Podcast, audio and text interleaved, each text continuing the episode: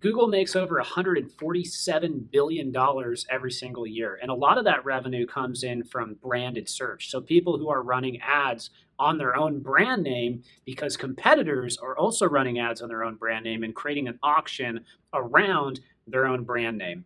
Hi, everybody. I'm John Lincoln with Ignite Visibility. I've run millions of dollars in branded search. There's a lot of questions on whether or not it's something you should be doing or something you shouldn't be doing. And in this short video, I'm going to give you a clear answer on it. Let's go ahead and dive into it. Hi, everybody. John Lincoln here. If you don't mind, please go ahead and leave us a quick five star review on wherever you are listening to this podcast. We would really appreciate it. It keeps us motivated. Okay, let's go ahead and dive into today's content. And thank you.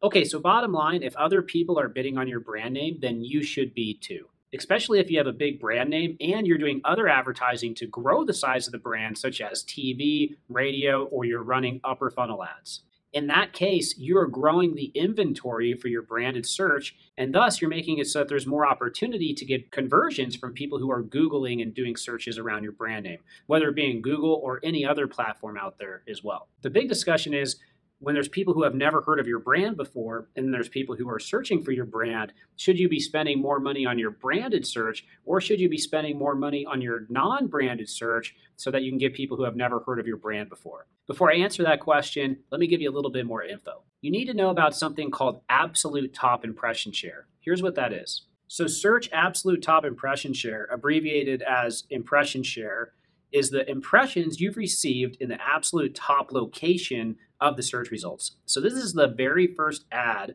above the organic search results divided by the estimated number of impressions you were eligible to receive in the absolute top location. So as an example, if there's 50 of an ad's 200 impressions appear at the absolute top of the page, the ad enters 400 auctions 100 of which are auctions for the absolute top of the page.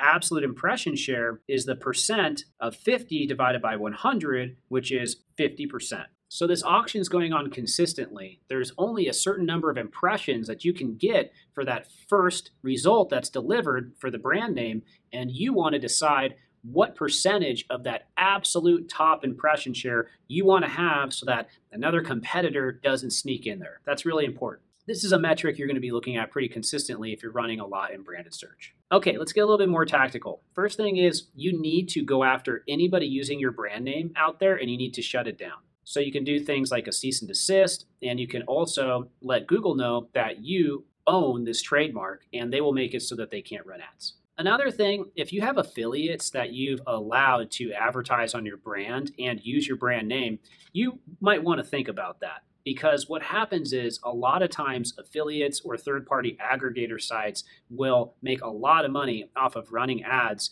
on your brand. They will try to use your brand name or they'll try to use some variation of your brand name. So it kind of looks like the brand name, but really it's not the brand name. And then as a result, they'll be running ads on this and then they'll be making conversions and they'll essentially be selling you back your own business. What happens is it makes it so that the costs just continue to rise and rise and rise for the branded search. And you are spending a lot of money to advertise on your own brand name when other people are also doing the same thing. The auction just gets more and more competitive and more and more expensive for everybody. So the question then becomes should you, in fact, allow affiliates or third party aggregator sites to use your brand name? Usually the answer to that is no. And should you allow them to even be in the auction?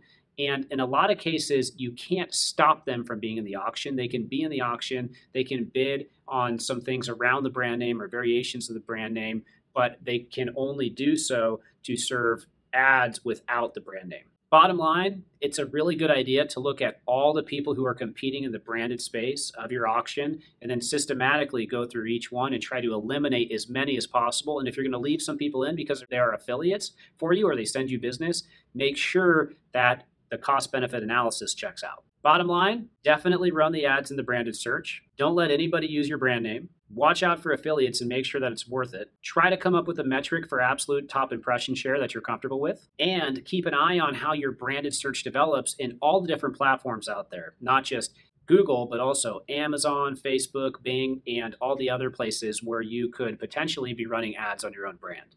Have any questions about branded search and the impacts of it? Leave it below. Look forward to talking to you next time. See you later. Bye.